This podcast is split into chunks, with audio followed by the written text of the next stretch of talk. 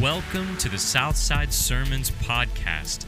I am Christopher Campbell, pastor of Southside Baptist Church, located in Decatur, Alabama. This message you're about to hear is from God's Word and is offered to you with this prayer that God would give you eyes to see, ears to hear, and a heart to obey His Word. May your faith be strengthened in Jesus, and may you grow in your knowledge of Him. Beginning of Jesus' earthly ministry, Matthew records that Jesus is a preacher. Matthew chapter 4, verse 17 says, From that time Jesus began to preach, saying, Repent, for the kingdom of heaven is at hand. Translated another way, repent because the kingdom of heaven is near. To preach is to proclaim aloud. But preaching is more than making a message known publicly, for preaching often calls hearers to obey the message that is proclaimed. There's a response that's required. In this way, the act of preaching and the message that is preached and the preacher of that message all work in unison to communicate one important message that is worth hearing and responding to. When Jesus began to preach, he was announcing that the kingdom of heaven is near. Kingdom is an important subject for Matthew's Jewish audience who were looking for the promised forever king. Still fresh on our minds is the Christmas story of the wise men. And here's how Matthew introduces them in Matthew chapter 2, verses 1 through 3. Now, after Jesus was born in Bethlehem of Judea in the days of Herod the king, behold, wise men from the east came to Jerusalem, saying, Where is he who was born king of the Jews? For we saw his star when it rose and have come to worship him.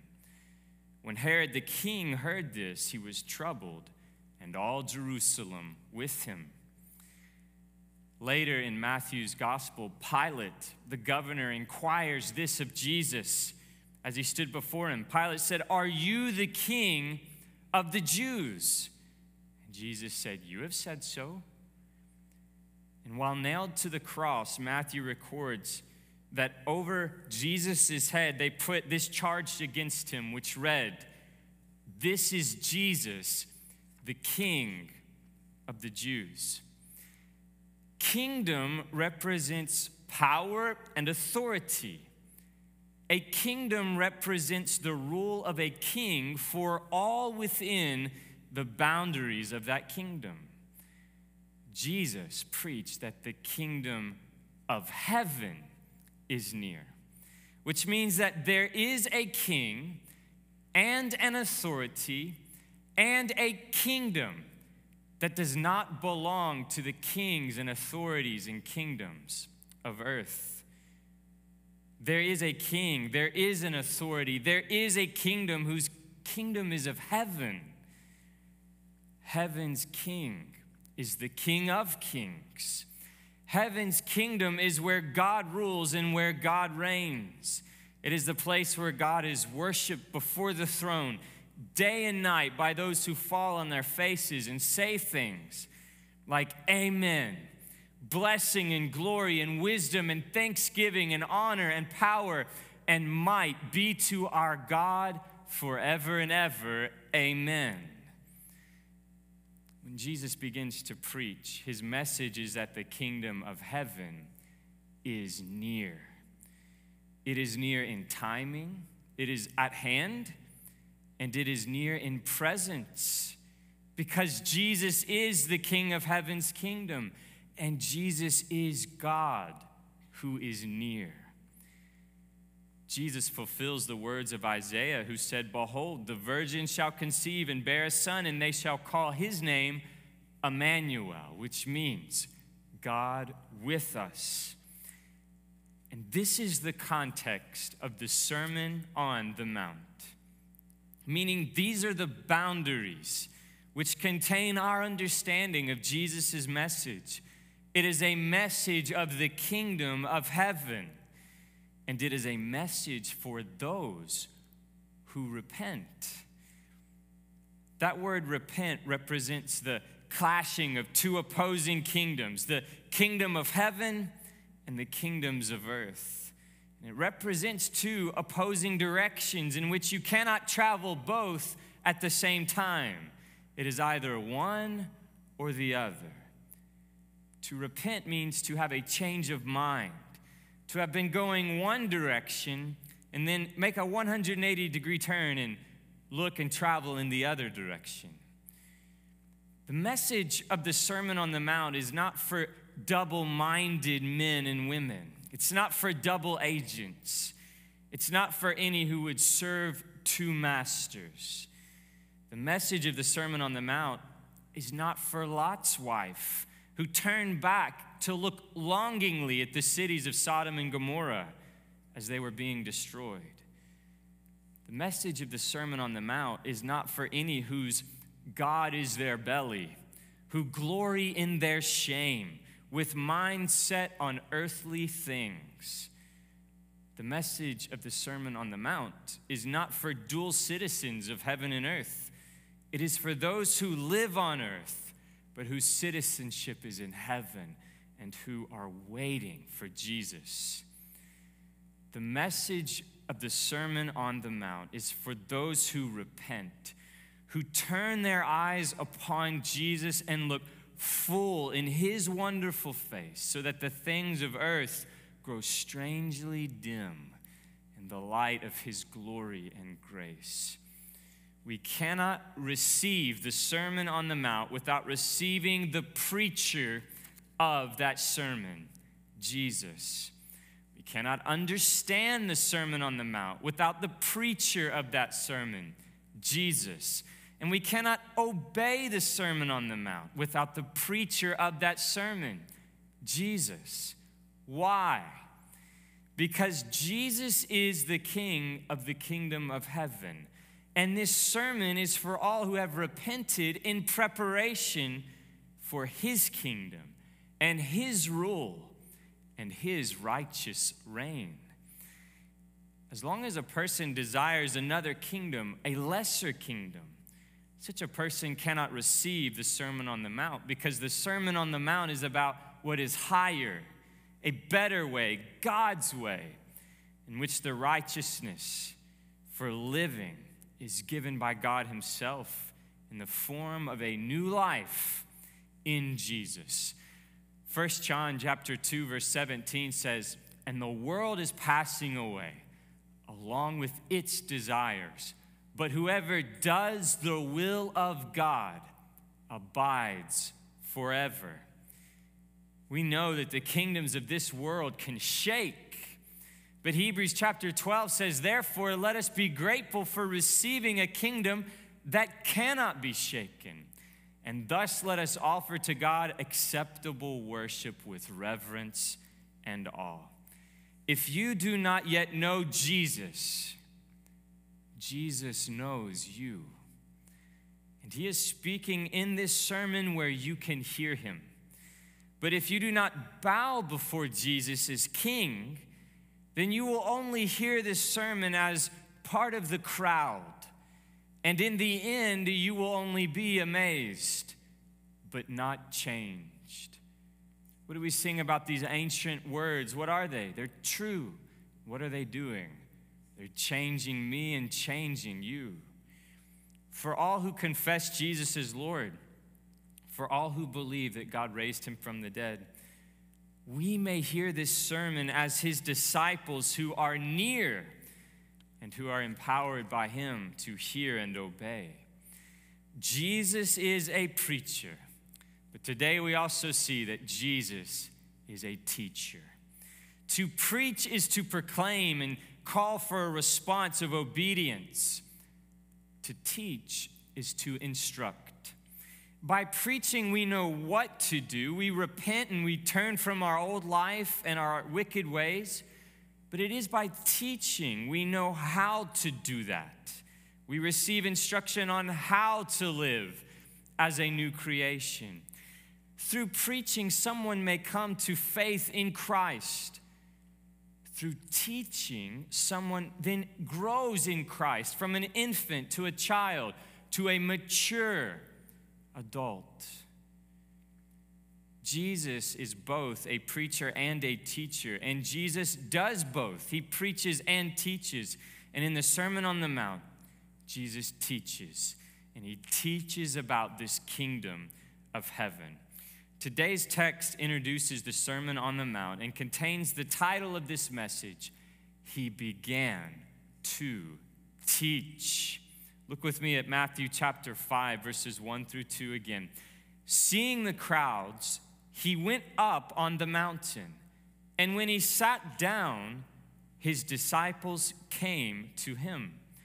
And he opened his mouth and taught them, saying, He opened his mouth and began to teach them. Let us give close attention to the movements in these two verses. First, in verse 1, the text says, He went up. Who went up? Jesus went up. The first action described belongs to Jesus. As often as the scriptures reveal this, we should take note of this. God is the one who acts first, always and in all things. God is the creator. We are the created. Our existence is a reaction and response to what God has done first. And so it is that I was cautioned as I began this preaching series and began to study the Sermon on the Mount. This was what I was told. Don't go into this sermon with all of your sermon titles already planned, already thinking you understand exactly what's going to be said, because you might be surprised. When we come to God's Word, we, we should come to God's Word with our hands like this. In fact, even as I go to read my Bible, sometimes I'm all alone. I'll go to my Bible just like this because it's a sign of receiving. I'm not coming to God's Word wanting it to say what I want it to say, and I'm not coming to this sermon wanting it to say what I want it to say. But I and I pray that you are coming at it with open hands, ready to receive teachings from on high. We're going to believe whatever it is, wherever it is they lead us. And so it is that the scriptures reveal Jesus as the first person acting to give instruction from on high and to teach God's way. And Jesus ascends to a higher place. What does he go up? The text says he goes up a mountain. Mountains are important in Matthew's gospel. Jesus was tempted by the devil on a mountain. He will teach from a mountain. He prays on a mountain. He heals on a mountain. He was transfigured before his disciples on a mountain. Why mountains? Well, the scriptures don't tell us exactly why. It's possible they have some historical significance. Uh, important events took place on mountains in the Old Testament, notably when God gave the law, his instructions, the Ten Commandments to Moses. He did it on a mountain. But whatever the reason, one thing is certain mountains cause us to look up to draw our gaze toward heaven as an act of remembering that there are things higher than us. God is higher than us.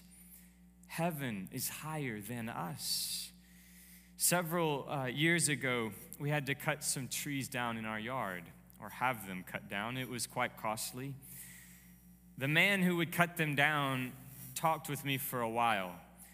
And he told me that people tend to underestimate trees and how damaging they can be. He said people like to go for walks in the woods, but one thing they rarely do and really should when they walk in the woods is to look up.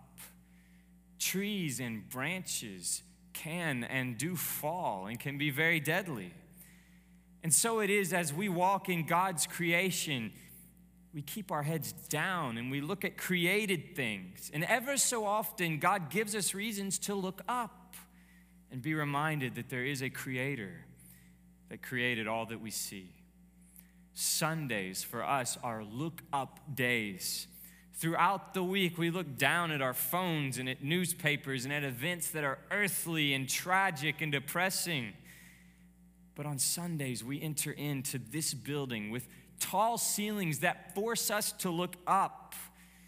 It brings an awareness to us that what is happening inside these walls does not belong to what is happening in this world outside of them.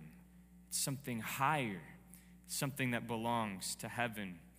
Isaiah 55, 8 and 9, the Lord says, My thoughts are not your thoughts, neither are your ways my ways, declares the Lord. For as the heavens are higher than the earth, so are my ways higher than your ways, and my thoughts than your thoughts. So, whenever the text is set on a mountain, let us keep in mind that this is a moment when God would have us to look beyond what we can see, what has been created, and to look up to something that is not seen, the Creator, what is eternal. And this is true of the Sermon on the Mount. Why did Jesus go up the mountain? Well, verse 1 again says, Seeing the crowds, he went up on the mountain. Jesus went up on the mountain when he saw the crowds. There are two groups of people mentioned in the hearing of this sermon, the hearing of this teaching of Jesus on the mountain. The first group is the crowds, the second group, the disciples. Now, who are the crowds? We can back up a few verses and find the answer. The crowds were the result of Jesus' teaching in the synagogues, proclaiming the gospel, and healing. Look with me at Matthew 4 23 through 25, immediately preceding the Sermon on the Mount. And he went throughout all Galilee, teaching in their synagogues and proclaiming the gospel of the kingdom and healing every disease and every affliction among the people. So his fame spread throughout all Syria, and they brought him all the sick, those afflicted with various diseases and pains, those oppressed by demons, those having seizures and paralytics, and he healed them and great crowds followed him from Galilee and the Decapolis, and from Jerusalem and Judea, and from beyond the Jordan. The crowds are those who have been touched by Jesus in some way through his word or his healing touch, or perhaps were just drawn by his fame. It might be said this way the crowds followed Jesus, but they were not followers of Jesus. Think of a crowd like a wave pool. Crowds are wave riders, moved along by whatever wave moves them next. They don't move on their own with core resolve for what they are doing. Did you know that you can follow Jesus without being a follower of Jesus. Let me say that again. You can follow Jesus without being a follower of Jesus. Think of it in terms of church gatherings with what we're familiar with. Think about Sunday mornings. That's the crowds. That's the largest attendance of people, believers in Jesus and unbelievers, members and guests, seasoned saints, and seekers. Then you have Wednesday evenings. That's the committed. They gave the church not one service a week, but two. But then remember back to Sunday evenings. That's the core, the smallest attendance, in my experience those who come on Sunday evenings, they not only give one service, nor two services, but three services every week. In contrast to the crowds, this text presents his disciples from crowds to core. These are not the ones that will follow Jesus beyond the Jordan or just to wherever he goes to next. But these disciples, with the exception of one, will follow Jesus beyond the cross. Matthew 5, verse 1 says, Seeing the crowds, he went up the mountain, and when he sat down, his disciples came to him. His disciples are the ones who Jesus called to follow him, who left their fishing nets and businesses and earthly kingdoms and immediately followed him at his word and at his call. They're not following him because of what they have seen. They are following him because of his call and because they left all else behind. Matthew 5, verse 1 again. Seeing the crowds, he went up on the mountains, and when he sat down, his disciples came to him. When he sat down, sitting down was a position of teaching, it communicates authority in what is being taught. And when he sat down, his followers came to him. They knew that he was about to teach them something that he had authority to give to them. So Jesus went up and the disciples came to him.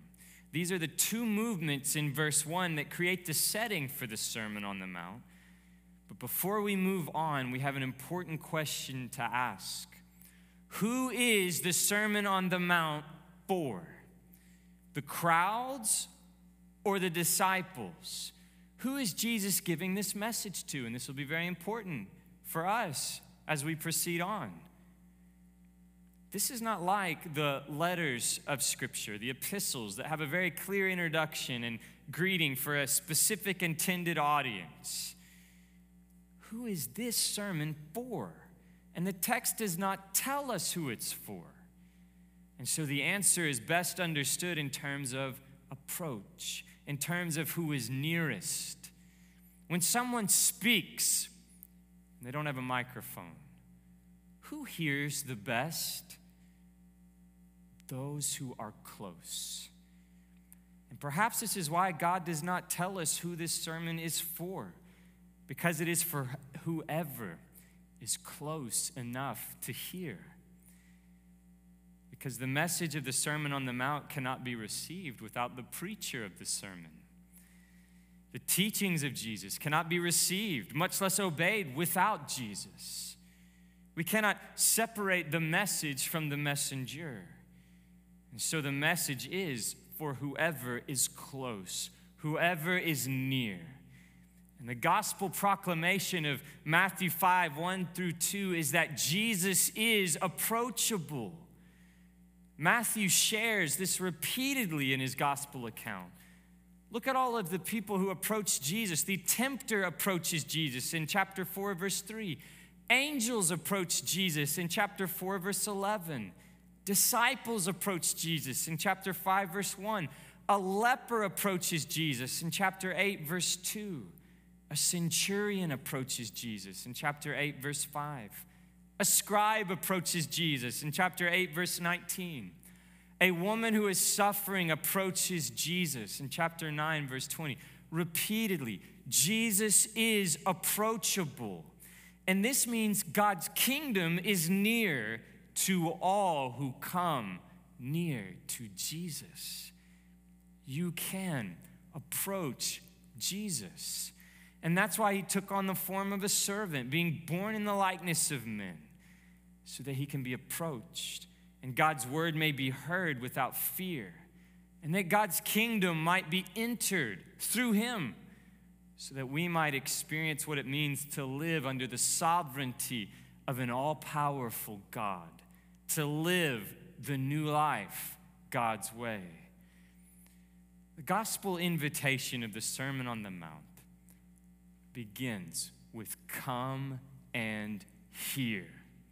Come and hear these teachings from on high. Matthew will tell us that the crowds are near enough to hear and be amazed, but the disciples are near enough to hear and be changed. It's not about proximity, it's about identity. It's not whether you come to church and hear about Jesus, it's whether you come to church as one who has been changed by Jesus, whether you are coming to hear from Jesus and to be with him and his people. Which is it for you?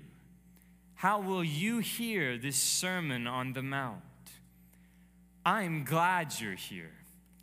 I'm glad that you came. For Jesus is here. He is here with you and with us wherever we hear his word proclaimed. He is here with you in your homes as you're watching online or listening later. You have come. Now come with ears to hear what only God can give you through a new life in Jesus Christ. Repent, for the kingdom of heaven is near. And then our text says, Seeing the crowds, he went up the mountain. And when he sat down, his disciples came to him, and he opened his mouth and taught them. This is the third and last movement in this text today, and it's the moment of our invitation to be drawn to who He is, to who Jesus is, before we hear any of His teaching. Because His teaching will speak of impossible things, offensive things, blessings, and things yet to come. Things that do not belong to an old way of life and an old kingdom and an old earth. His teaching is teaching about a kingdom that will only be understood if we are part of it, if we are brought within the boundaries of that sovereign reign where God is king. Jesus' teaching in the Sermon on the Mount precedes his actions that will take place later, that will ensure you and I may enter into God's kingdom. For Jesus will later offer himself as a sacrifice in our place to atone for our sins with the shedding of his own blood, and he will be buried in a tomb. Jesus will reign forever as a king, but he does not reign eternally in death. God raised Jesus from the dead, and being raised, Jesus reigns. Do you want to learn more about his kingdom? Then let me introduce you to its king. And then come to Jesus and come and hear what he began Thank you again for listening to this message. I pray that God would accomplish His purpose in you through the preaching, hearing, receiving, and believing of His Word. If you wish to share any comments or questions about the message you have heard, please call Southside at 256 353 8814 or visit us on the web at southsidebaptist.net. Also, make sure to subscribe or follow this podcast to receive a new message each